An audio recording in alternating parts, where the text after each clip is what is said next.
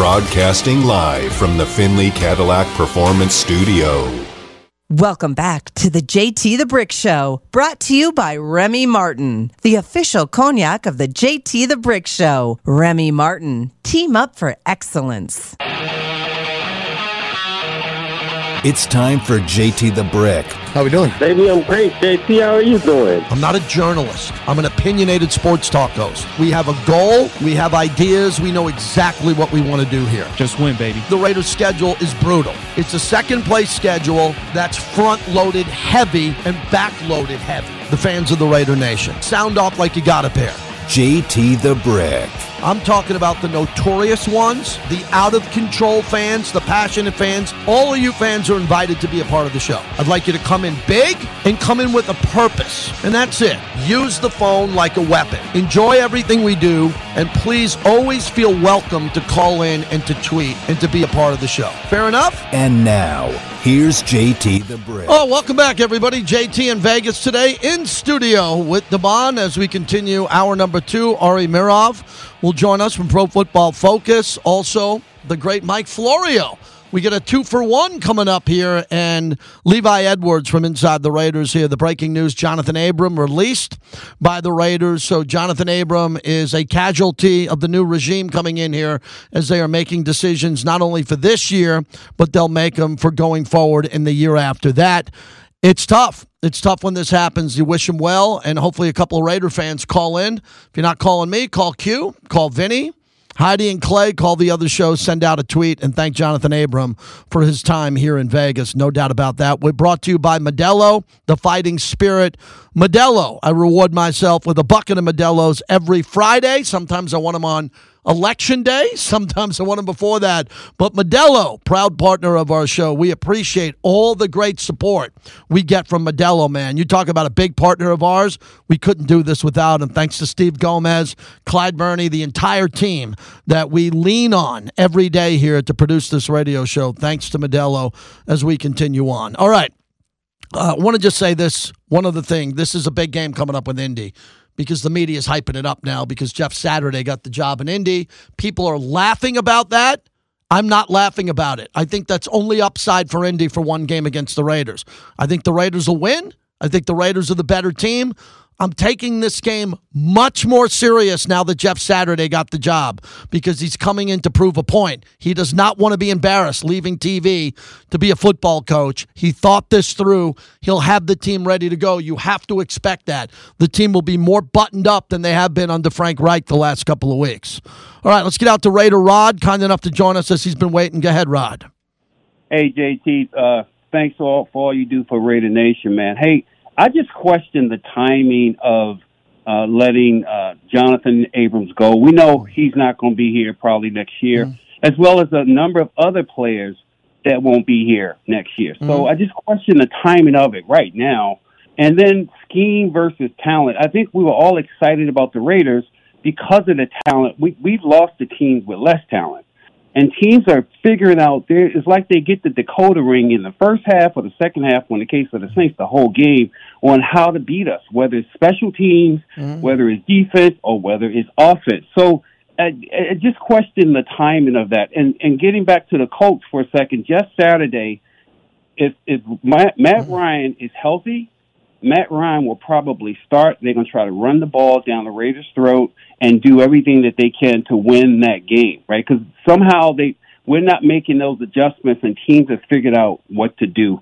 And then the last point I wanted to mm-hmm. make, JT, is regarding Darren Waller. I know we want Waller to come back, but mm-hmm. last year we were winning games down the stretch without Darren Waller. We had yeah, right. Pro, we had we had the number seven, I forget what his name is, Jones. We had Jones and we weren't even running the ball with Josh Jacobs the way we were maybe in the Cleveland game and the, in the last game against the Chargers. So so scheme versus talent. They they have the talent, and I was expecting the the leadership, the brass, to figure out how to meld those two together. They're trying. I, I'm just telling you, and I appreciate the call. You made a lot of good points. They're trying, and they don't have the talent on defense. They don't. They don't have the talent on defense. That's why Jonathan Abrams gone. That's why other guys are not going to be here next year. That's why Dave Ziegler's making these adjustments. He does not have the talent on defense, period. They have it on offense, and the offense is underachieved. especially with some big leads. Pleasure to welcome Ari Meirov into the show, the great NFL insider for Pro Football Focus. Ari, let's begin on the flex games. And the first flex game that was announced here, you expect to see a few more coming up here. Yeah, JT. I mean, I'll be honest with you, last year, the primetime scheduling, I feel like the schedule makers really nailed it. We had a lot of great um, nail biters down to the end. This year, it's been pretty bad, and looking ahead to some of the games that there are coming up. Um, obviously, today we got some news that Bengals Steelers is out. There's a Colts Cowboys in there. There's a Broncos Chiefs in there. Um, the Raiders are down there with the Patriots. Um, unless something changes with some of those teams, I think we'll have a few more here down down the road. I agree with you. That NFL cares a lot about that. Have you been impressed with the Amazon package overall, from talent, halftime, the games, the chemistry in the booth here, especially the matchups and what they're paying to have those broadcast rights? What do you think? Yeah, I mean, I think overall it's been fine. You know, like there there hasn't been any major technical difficulties. They poured in a lot of money. They brought in a lot of big time talent. Um, I don't think they're happy with the games that they've had, especially the low scoring games that they've had. But you really can't always predict that. But you know, as I said, they poured in a lot of money, brought in Al Michaels, brought in his producer and and Fred Gaudelli. Um, overall, it's been fine, and I don't think there's been that many complaints overall from fans on the overall product, which I'm sure the NFL is very proud of. Ari Meirov joins us, Pro Football Focus. Let's jump into this Jeff Saturday hire from your perspective. Take us through the timeline and what you've seen here. Very confusing to a lot of coaches and players in this league, let alone fans. Yeah, I mean, I think it, it, it's one of those stunners. There's always a, a few stunners every year that catches everyone off guard. This would definitely fall into that category. And to be frank, Jim Irsay has taken over the Colts, you know, football operations department. I mean, he's mm-hmm. taken it over. Um, he um, he's the one who benched Matt Ryan, basically knowing it's more of a financial reason. He's the one who fired Frank Reich. He's the one who hired Jeff Saturday, and Chris Ballard, their GM. Um, he was one of those guys several years ago who was a very sought out GM candidate, and he took his time on picking where he wants to go and he specifically picked the Colts because Jim Irsay has mostly been an, a hands-off owner, and here, um, possibly down the stretch of his GM tenure, um, Jim Irsay has taken it over. He's made a very outside-the-box type of a hire. Um, it's a bit of a slap in the face to everyone else on that staff, and we'll see how it goes. I mean, I'll tell you this much: a lot of people around the NFL don't think it's going to go off because how could you have someone who does not know anybody in the staff, probably doesn't everybody on this roster, and he has a game coming up here in five days, and just hired a new play caller who has never done this before in his life, who a few years ago was just the assistant to the head coach, and now he's going to be a play caller all of a sudden in a few days. So yeah, I don't think any. Yeah, I, I, I think, think it's a, I think it's a short term move, Ari. I just think that what he wants to do is have eyes and ears in the organization in the locker room as he evalu- evaluates the roster. I was going to follow up with some other teams from the Raiders to other teams that are letting go of talent at the back end of the trade deadline now that it's come and gone. Couldn't Irsay be doing that in a way, not tanking because he shouldn't do that, nor would he with the owners watching, but looking at this saying, I want my guy, I want my guy looking at this because he's a consultant, and at the end of the year, I'll consult with him on the roster and who's in and who's out. Yeah, but at the end of the day, you're bringing in someone who has, you could call him a consultant, but he's been doing more ESPN stuff than being a consultant mm-hmm. with the Colts. And you're bringing him in to basically take over this roster and take over this coaching staff when he's basically not been in that room, not been in the locker room all year long. And now he's going to be the guy doing that. I'm sure there are plenty of other people who could probably do that for Jim Irsay, including his own children who work mm-hmm. there day to day with the staff. So it's a very outside the box type of a hire, and this is Jim Irsay just taking over everything. Uh, Ari, give me a couple of coaches that you think could be on the hot seat, starting with Dennis Allen last night. Everybody was freaking out on, on timelines on social media saying, why didn't he bench Andy Dalton? Why didn't he coach a more desperate team with his job on the line, considering that was a big opportunity for them to get back in the division race? A division race, they get back in with a win. Yeah, I mean, there was a scenario coming into this week. If the Bucs would have lost to the Rams on Sunday, that game would have been for first place. Saints could have been in first place with a win yesterday. Obviously, the Bucs won, but Dennis Allen came into a bit of a, you know, a tough situation regarding that team. Just because, first of all, there's been a lot of injuries, but you're taking over Sean Payton, who abruptly you know, stepped away, and this team has been in an all-in type of a mood for years now, where they are okay with going over the cap, pushing it down the line. They're trading future picks into this year, and they just haven't been able to get that type of production. I think people should, you know, one of the main concerns of the Saints was how would they be without Sean Payton. And I think we're seeing a lot of that, a lot of that so far this year of how this team has performed. I am curious to see, you know, if Dennis Allen isn't the guy at the end of this year, do they finally take that step back? You know what? We've been on this all-in type of, um, you know, thinking for so long. Let's take a step back. Hopefully, we could fetch a first-round pick when we trade Sean Payton this offseason, and let's try to reset over here with our cap and with our draft picks, which we are basically um, dead last in both of those categories categories in the NFL right now. Um, as for other guys, I would definitely be keeping an eye on still on Nathaniel Hackett in Denver to see how the second half goes. Josh McDaniels in Las Vegas is a fascinating one. I really don't think the owner would want to pull, pull the plug after one year. But um, I think what happens this week against the Colts, we just talked about them. I think that will say a lot about where this team is right now. All right, Meirov Jones, just as we wrap it up, you posted the video of the Josh Allen injury. I heard from someone in baseball it could be close to a Tommy John, which isn't in, as big in football as it is in baseball. If he was a baseball pitcher, we wouldn't see him again. What do you think's going to happen here? Because this torpedoes the league if he goes out for an extended period of time, being the best team. I picked them to win the Super Bowl. Buffalo Bills fans are on the edge of the, uh, their seat. You got a lot of followers. What do you expect to happen? It is massive, and you know, Sean McDermott was asked about all of this yesterday, and basically gave an answer that they're still evaluating him, and they'll know more later today. Here's the thing: I mean, he had an elbow injury in his rookie year as well, and they ultimately sidelined him for about four to three or four weeks. Um, could be that type of the same scenario where you know what, let's take a step back, let him rest it up. We're obviously still a good team. They do have a capable backup who's Case Keenum, who has done this before in the NFL.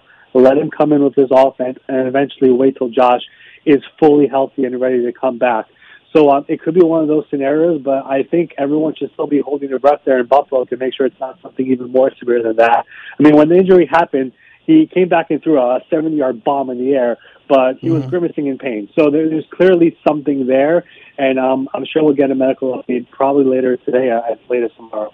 All right, Ari, last one. Uh, give me any scenario that you think could be entertaining and fun for Aaron Rodgers leaving the Packers. If he just says, "Look, I got my money. Whoever uh, whoever trades for me, they're still going to pay him. He's still the four-time MVP." Do you see a scenario where he wants to be competitive and win again and not be a part of a rebuild in Green Bay? The thing is, I, I think the contract that he signed makes a trade a little bit more difficult. His contract, when he speaks to people who really understand contracts, it's by far one of the most difficult contracts in the NFL. The way it was all put together and all of that. I think there is a scenario where he could be traded, but I think the best route for the Packers to get out of it is him just retiring. So um, mm-hmm. I, I think he, th- that contract was more of a I'm here for the rest of my career, and it's on my terms whenever I decide it's over. So he mulled it after last season. He decided to come back. I don't know if he was expecting things to go this way, especially without Davante Adams. But you know what? We'll see what happens. I don't think a trade is something that that people should be keeping an eye on. I think it's more of him coming back for another year because that contract is massive, or he decides to step away like he thought about doing this past offseason. Yeah, that's what's fascinating. If that's going to happen, the conversation is going to happen quickly about him retiring at the end of the year. Ari, you know I appreciate our conversations. Thanks so much for your time. Thank you, JT. Ari Meirov, really good. He has 600,000 followers on Twitter because his information is really quick and fast. And I was talking to my son about him. My son turned me on to him as a follow. And he said, Dad, he goes, you know, you you follow Adam Schefter. I'm friends with Jay Glazer.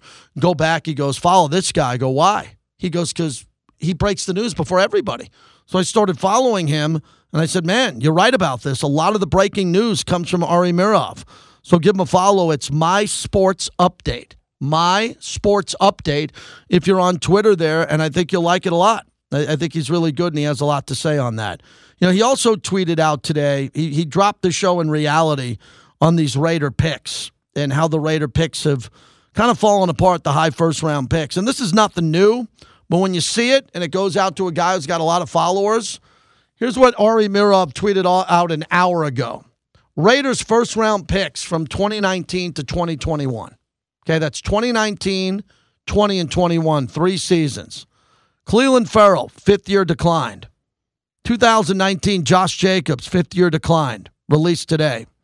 Excuse me, not Josh Jacobs, fifth year decline. Jonathan Abram, 2019 cut.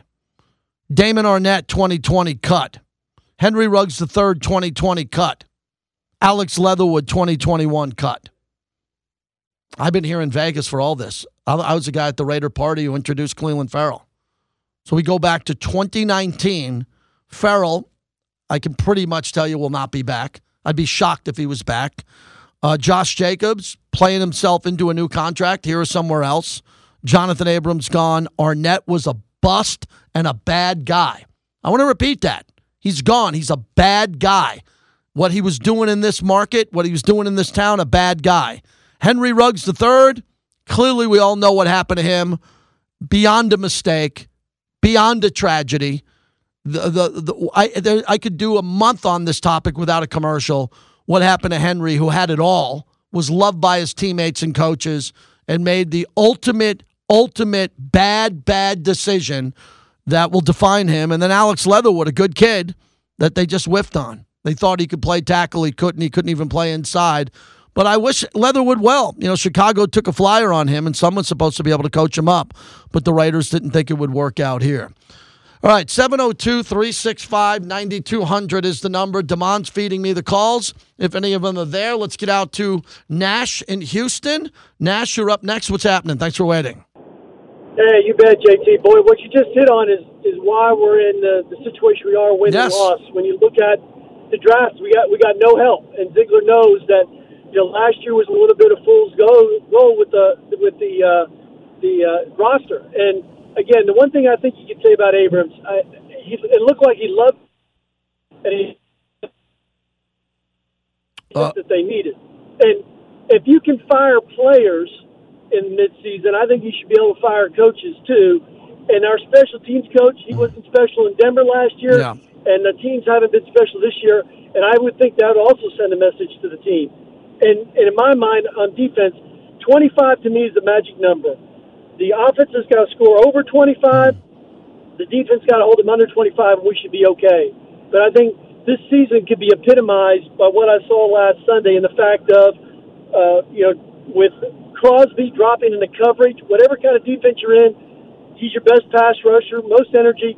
He shouldn't be covering in a flat. He's got to be rushing the quarterback. And then Derek Carr's throw to the running back, they're out of backfield.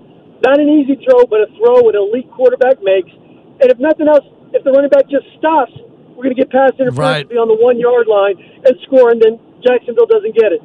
And I'm telling you, in my opinion, if this is a 10 loss team this year, the other guy who's got a bullseye on him is Derek Carr because there's two quarterbacks, Garoppolo and Brady, will be free agents, and they could get either one of those guys and save money on the cap because they got a $5 million buyout on Carr. And if they can't win with him this year, they're going to evaluate him too, and they they can move on with very little cost.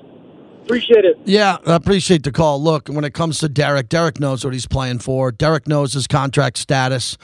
Uh, Derek knows better than anybody in his agent what the contract language looks like. Derek's in the middle of a season where he could save the season, save it, and make it very productive if he plays well down the stretch. We went through this today on Raiders Roundtable. Uh, this weekend, this past weekend, quarterbacks ran for more yards than any time in this league.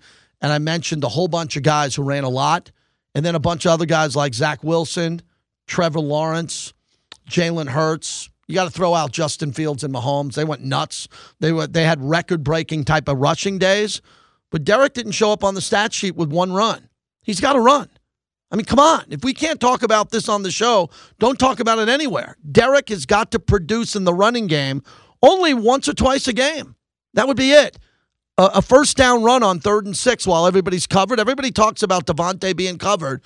Well, if Davante's covered, Derek can run the opposite side for a first down. He didn't make any attempts to do that. He was sacked. He, he stepped up in the pocket a few times and made some really nice plays, really nice plays in the first half.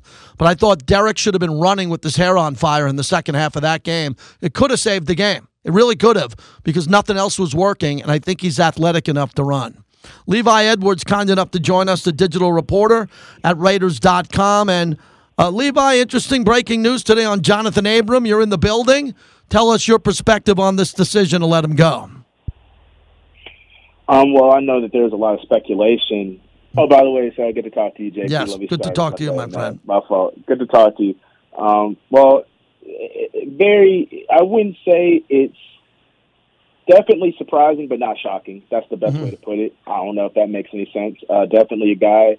If you just look at the amount of snaps, uh, seeing his snaps decrease over the past couple of weeks, uh, you've seen Moehrig and, and Duron Harmon basically take over in the in the safety spots, and even when there's been opportunity to even put more guys in the backfield, you see Teamer out there a little bit more. You see other cornerbacks out there a little bit more.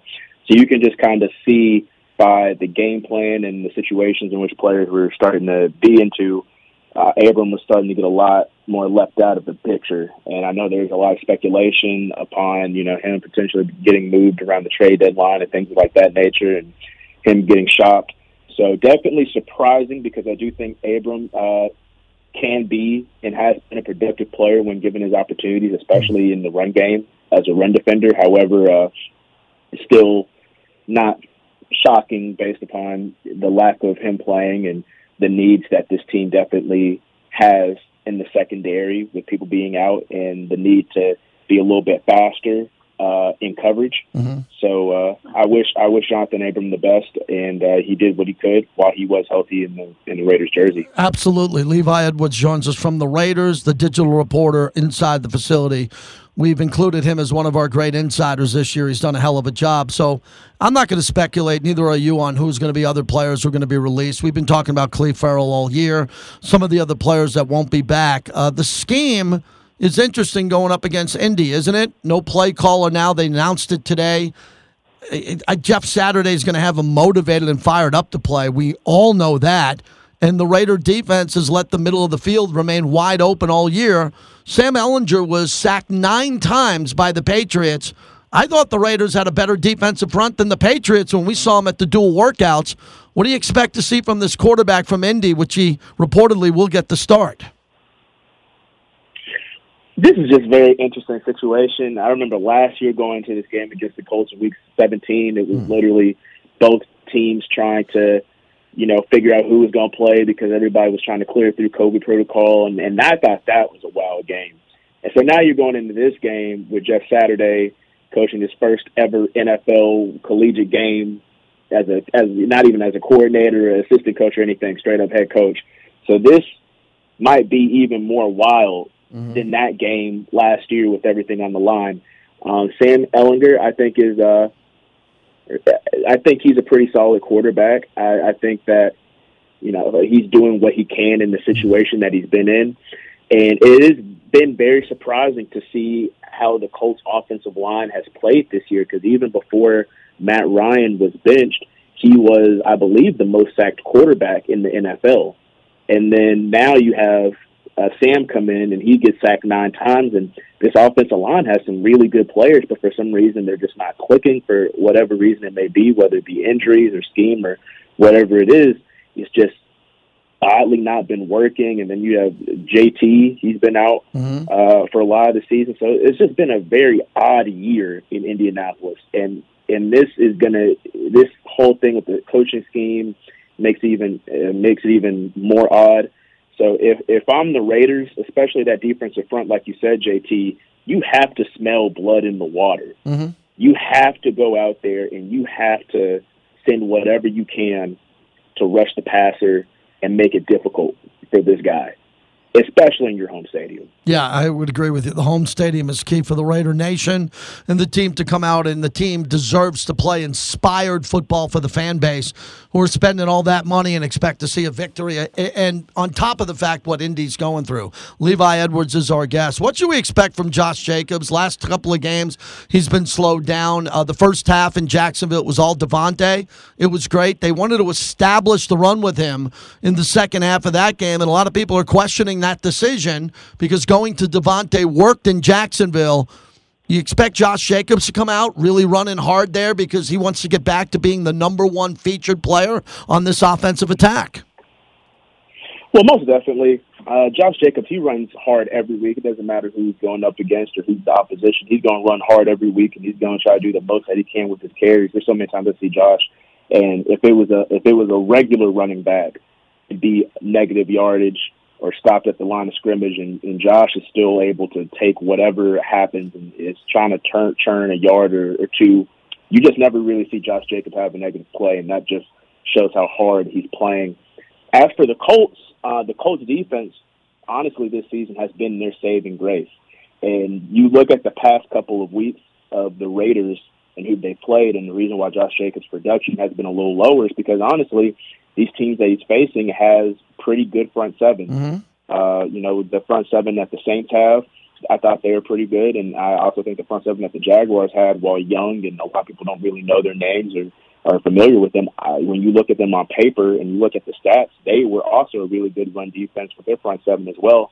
And I don't think it's any different with the Colts. When you look at their defensive line with DeForest Buckner uh, and also Yannick, who's now you know former Raider, they they can definitely do what they can to load the box as well with Shaquille Leonard. Uh, you know, all pro linebacker. Like they have a really good front seven, and and Josh Jacobs is definitely going to bring his lunch pail to work on Sunday if he wants to decide that he wants to play hard and get some yardage against this front seven. Then you look at the backfield with Stephon Gilmore. It doesn't get easy back there either for Davante Adams and, and those receivers. So really, just an overall good defense from the Colts. And you know, even in the three games that they have won this year, that defense has been the saving grace behind the season with the offense struggling the way that they have. Wrapping up with Levi Edwards over at the Raider facility, their digital insider. So, what, what can you tell us about Sidney Jones, who comes in to play corner now with the Raiders here, a former Seahawk, and he'll get an opportunity after he cleared waivers, signs with the Raiders. I think this is what we're seeing from Ziegler. Get an opportunity to bring someone else in, let them prove it as they say goodbye to Jonathan Abram and they try out other players in the secondary here accordingly.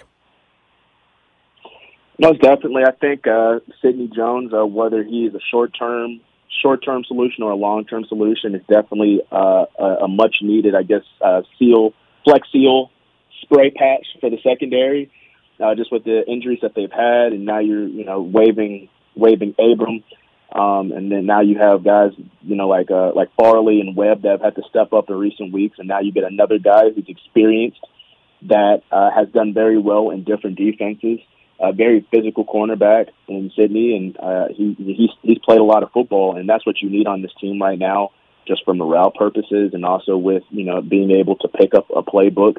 Uh, Sidney Jones, I feel like can come in and really do that. And like I said, I'm not sure if this is going to be a long term or a short term thing, but it's definitely something to move this secondary in the right direction, especially while you're waiting for Hobbs to come back from IR Mm-hmm. and you know other injuries that you've had within you know the linebacking core as well. So you know the secondary, you know they help everybody out. If you can go out there and you can cover and stick with your man, then it helps out everybody in the front seven. So great signing, if I'm being honest. Yeah, I agree with you. I want to. I'm looking forward to seeing him play. Anybody who can come in, bring new energy, prove themselves, act like they want to be here. All the guys want to be here, but prove that they're going to be here long term and play their ass off to this new regime of Dave Ziegler and Josh McDaniels and try to be here next year. I want to see them out there playing. Levi, thanks for the time. I'll see you out there on Sunday. If I don't catch you earlier, I'll be in the building Thursday. I'll come say hello. Thank you again. Most definitely, I see you, JT. All right, Levi, appreciate him coming on. He's really good. He's been new to the Raiders, been around a couple of years now, and he's at every single practice and press conference. I can't be. My show's on at noon. I'm in the building a couple of times a week. We're lucky to have Vinny at all the press conferences, Q at all the press conferences, the guys who are covering the team around their schedule. They do a really good job, so appreciate that. We're going to have Mike Florio join us, and that's a big get for us today, too, with everything happening with what's going on with the Colts ahead of the Raider game here. I'm fascinated by this. I really am. And I'm not sky is falling. You know me. I'm not I usually tell you what I know. I think that Jeff Saturday only helps that team play better against the Raiders than what they could have done. Now, I could be completely wrong and the Raiders boat race them, but I can't predict the Raiders to win by 30. They haven't earned it, as the coach said. But I'm going to predict the Raiders to win, and I think they'll win handily if they take care of business. But there is an X factor thrown into this game that the gamblers like. Gamblers like this stuff because it makes for something a little bit strange and weird to happen, and they're looking for any advantage that they can get here. I don't know what the advantage Jeff Saturday brings other than motivation, other than master motivation for a guy who won a Super Bowl and knows what it's like to walk out of a tunnel in much bigger games that are going to be played on Sunday. You get my point? This is this game's not a big game around the league. It's important to us here in Raider Nation. It's important to the Colts. It's not what Jeff Saturday's used to. AFC championship game, Super Bowl, divisional playoff game. He led the team out as the captain in those games. He's going to lead this team out as the head coach, and the Raiders better be ready to do it. And I hope they are. 702 365 9200. Mike Florio on the other side from Pro Football Talk. And he'll come on and we'll get his opinion on the chaos in Indy, if it's good for the league or not. And how he's a Viking fan. The Vikings play the Bills. I'd be all over the Vikings right now on the money line. I would. Why wouldn't you? The Bills don't know if they're going to have the starting quarterback. You can bet the Vikings now and a couple of the other moving lines right out of Vegas. Welcome back to the JT the Brick Show, brought to you by Resorts World Las Vegas, the newest property on the strip. JT, I love Resorts World. Thanks to Steph McKenzie for bringing us back. Listen to her on 97.1 The Point. Uh, tomorrow or Wednesday insiders include Vinny Bonsignore, who will join us. Bill Williamson, our insider, and the coach I interview on Thursday. We'll make sure that we have that for you. Kevin Bollinger from Fox 5, Lee Sterling, uh, Johnny Katz this week. Man, we got big shows. I saw Chris Matthews today on Election Day. Chris Matthews from 8 News Now wearing a big time number 8 jersey, a big Raider jersey on. Chris is was a decent size athletic guy, big jersey on, uh, repping the Raiders earlier today. So a shout out to our buddy Chris Matthews. All right, we got him now. Mike Florio, kind enough to join us from Pro Football Talk, the founder, the editor, the insider on NBC for Sunday Night Football. And Mike, I know you've had a busy day. Let's jump in with Irsay, what's happening with the Colts, all of this craziness that's happened in the last 24 hours. How do you see it? Well, you know, it's funny, JT the announcement was made yesterday that Frank Reich was out, and I mobilized at that point Myles Simmons, and he and I did a 30 minute emergency episode of PFTPM to kick it around. And while we were discussing it, there was no word on an interim coach. And I said, would it be crazy for Jim Irsay to make a hire outside of the organization? Now, technically, this isn't outside of the organization because he was a consultant, but he's not a member of the coaching staff. And this is the kind of thing where it's hard to spot the line between outside the box thinking and just freaking nutty. I don't know which one this is yet, but I have an issue anytime somebody who lacks the objective qualifications gets one of these very rare and coveted opportunities when there are so many people out there who have the qualifications. I have a problem with it. I don't care how it's going to turn out. I have a problem with the fact that someone without the qualifications is getting the opportunity that dozens, if not hundreds, of people have the qualifications before Jeff Saturday. And it was mentioned twice yesterday by GM Chris Ballard. They tried to hire Jeff Saturday to be a member of the coaching staff, and it didn't work out. Well, he shouldn't be the head coach if he hasn't accepted the opportunity to be a member of the staff. I just think that it's it's unfair to the coaches in the building, and it's a front to anyone out there who's qualified for that job. Yeah, Mike, and that's a big deal because we both know coaches that have been lifers, right? They started in the scouting department or they started at the lowest level in college, worked their way up, got to a coordinating position. We know that they didn't step on the Rooney rule, but there's a lot of African American coaches saying, and I heard a lot of debaters saying earlier today, look at this. This is an example of how hard it is for a minority to become a head coach. You mix this all in. It's basically Irsay, who's a little bit flamboyant at times, wanting one of his guys in the locker room, I think, to judge the locker room, the players, and who he's going to go forward with. And he went with one of his guys. I get that, but Saturday had to agree to this. What is your impression on why he would agree to this other than money with no experience? It's the ability of the human animal to delude him or herself in any setting. I can't blame Jeff Saturday for saying yes to this. We all think we're better than we are.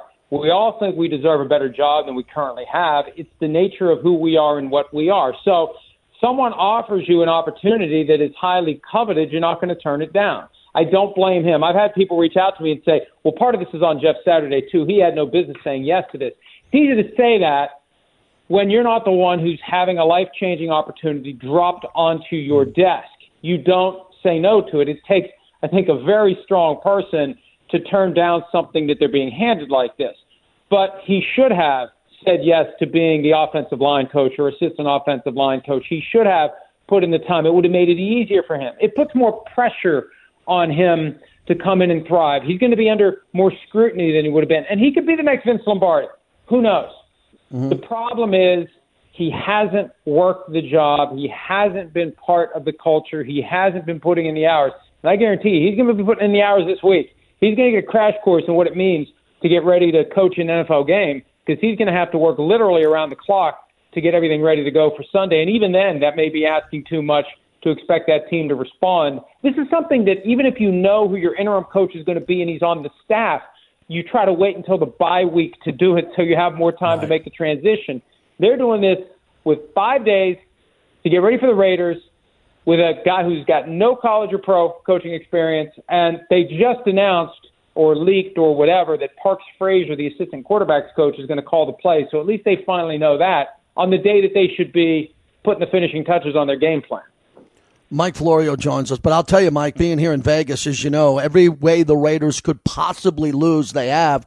Those are three games: two up, seventeen nothing, one up, twenty nothing and either they stepped off the gas pedal or teams made adjustments, whatever it is, you know how hot the kitchen can get in the Raiders dating back to Al Davis when he was alive and now Mark Davis. And the Raiders got to be looking around going, are you kidding me? I mean, we, we just lose at New Orleans. We stay in Florida. We're up big on Jacksonville. Find a way to lose that game. And now we got Jeff Saturday, who's going to have those players coming out of the locker room at Allegiant Stadium, peeling the wallpaper off, ready to play for the coach or not. I think Indy's going to be ready to go. But as you said, there should be some form of confusion from the offensive side with Sam Ehlinger. Why not let Matt Ryan play? And I know Irsay won't let it happen, but Matt Ryan could call every play. He's a future Hall of Famer. That seems to be the rational move I would make. Well, and there was some thought that, you know, you got Matt Ryan there, you're paying him good money, let him be the play caller. I think it's an awkward spot for Matt Ryan. He's been rejected – by the team, and it's for business reasons. If he gets through the end of the season, if, and he has an injury that keeps him from passing a physical before the middle of March of 2023, he's got 17 million in additional guaranteed money on top of what he's already got guaranteed next year. Once Jim Irsay decided he was done with Matt Ryan, this was a no-brainer to take him off the field and put Ehlinger out there.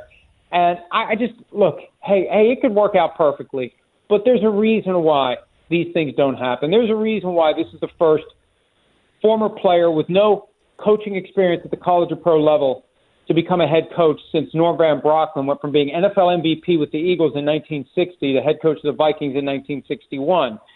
It's not going to be easy.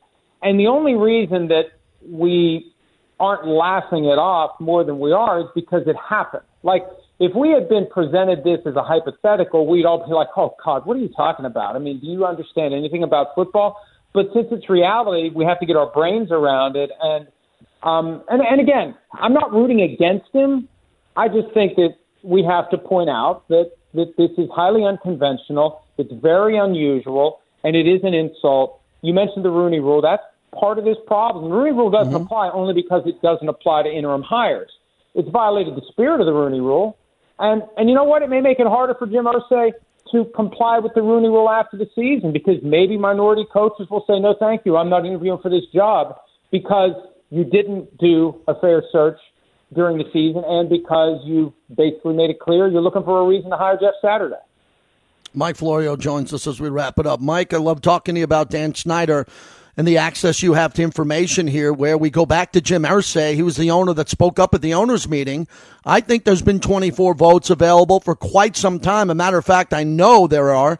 And why do some of these stories get momentum and then all of a sudden die coming off the owners meeting? We we look at it and we're focused and we're talking about it, writing about it, podcasting about it. Then it goes away two weeks later and we focus on football games. What's happening with Daniel Snyder, the potential sale, and obviously Jeff Bezos and the individuals who can possibly buy the commanders?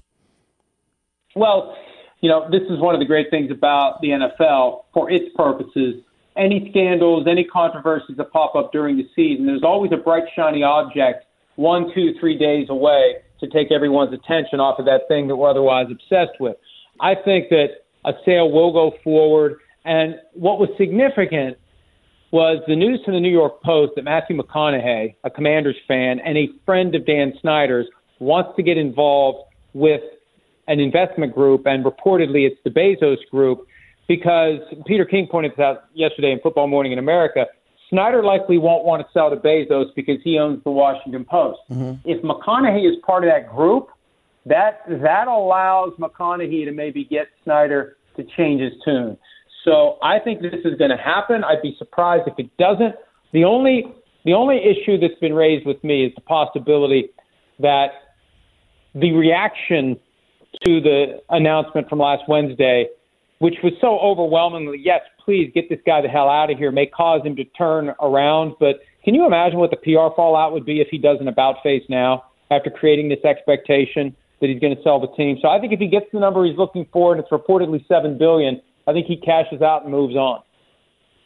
Uh, Mike, last one on a football note. Uh, the team of your youth, uh, the Vikings, the Bills, the Josh Allen elbow injury. Every once in a while in the beginning of the year, you look at the game of the year. Usually involves Tom Brady or Tom Brady as the Super Bowl MVP, and you go next year he plays this, and or Patrick Mahomes. Who's his biggest game against? I'm looking at the Vikings and the Bills. I picked the Bills to win the Super Bowl preseason, and the Vikings have run away and hid from Aaron Rodgers and the Green Bay Packers here. Tell me what you know about Josh Allen. How long could he be out, and could this be a preview potentially of the Super Bowl?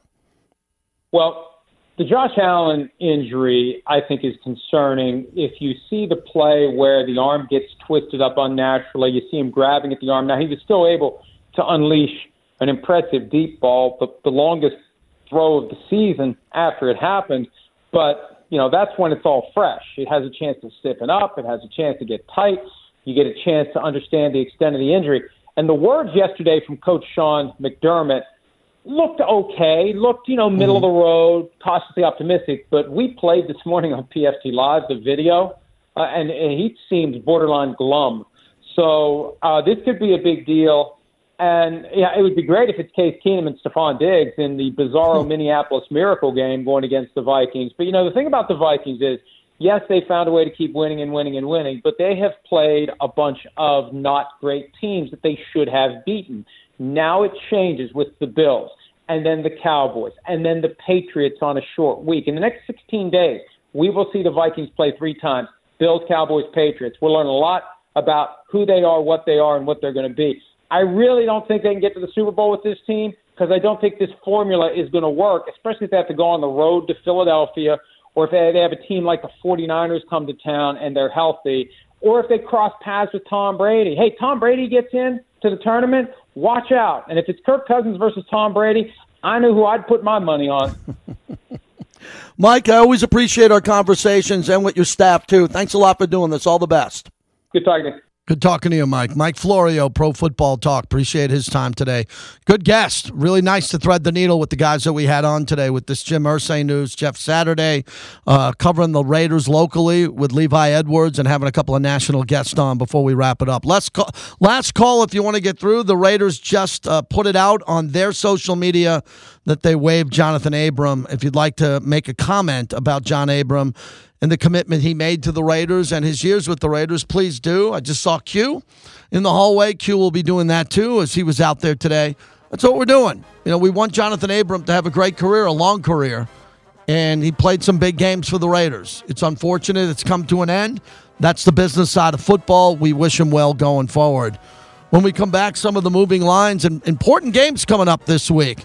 Again, Raiders taking it one game at a time, but I could look out at a couple other teams that are making a playoff move. I'll tell you two of them when we come back on the flagship of the Raiders. Welcome back to the JT the Brick Show, brought to you by the Botanist Gin, the number one fastest growing brand. Step up your cocktail game with the Botanist Gin. JT, as we wrap it up today, I hope you're having a good day, everybody, on election day. I work 6 to 9 p.m. tonight on Sirius XM 82, Mad Dog Sports Radio. And today we already produced a podcast, which the Raiders just tweeted out, and your boy Q, Q Myers just tweeted it out. Uh, it's the Raiders Roundtable. It's available wherever you get your podcast, especially on YouTube. So you can go look at it. And again, I'm really proud of this new podcast. They came to us, asked us if we would do it, and they paired us up. And why I like it so much is, you know, really, we're we're able to talk about the real issues here. This year it hasn't been rainbows. By the way, did everybody see the tweet I just sent out? The rainbow over the Raider facility, a real big rainbow over the Raiders facility in Henderson. What sign is that? Is just when Wendy tweeted back at me, man. That's a big rainbow I just retweeted from my buddy Tori from Remy Martin, Team Up for Excellence. So I appreciate that there. Uh, th- this is a time now where we have to be, we're always honest with you, but we don't destroy the team because we're partners with the team. But now we're very critical of why the team isn't winning games. And what we're starting to see is they have a lead, they don't put teams away. And a lot of these games are closer than they should be. And they're in the schedule, they're in the portion of the schedule where they should be winning, not easily, but they should be winning comfortably. They should have been able to comfortably beat New Orleans and Andy Dalton, comfortably beat Trevor Lawrence and Jacksonville. They're up 17 nothing. And for those who say easily beat Indianapolis, no, I said the same thing. Comfortably beat Indianapolis. And then go into Denver and win that game in a tight game. Raiders have won plenty of times in Denver. They got Vic Fangio fired. And then go into Seattle and beat Geno Smith. Who do you think you're going up against? Dan Marino, John Elway? You're going up against Geno Smith. If you can't win that game, then you got issues. So I think the Raiders' schedule here is going to open up. But I said that a couple of weeks ago, and the flower has not bloomed. Will we see that coming up against Indy? Hope so. Also, breaking news on Brett Favre. He backed a drug company that overstated benefits and connections. Brett Favre and a massive welfare fraud case. Brett Favre is in a lot of trouble, everybody. His legacy as a legendary football player is in question here. He's fighting for his name and reputation. A lot of shady deals with Brett Favre. I don't know if I'm surprised or not by it. I've met him a few times, but thought he was a better man than all of this. Damon, thank you again. Last couple of days stepping in for Bobby. We really appreciate it. Check out Raiders Roundtable. Q is on deck. See you tonight on Sirius XM if you listen at 6 o'clock. And we'll be back tomorrow for our Wednesday edition. Happy Election Day, everybody. Hope you get a chance to vote. We'll see you back here tomorrow.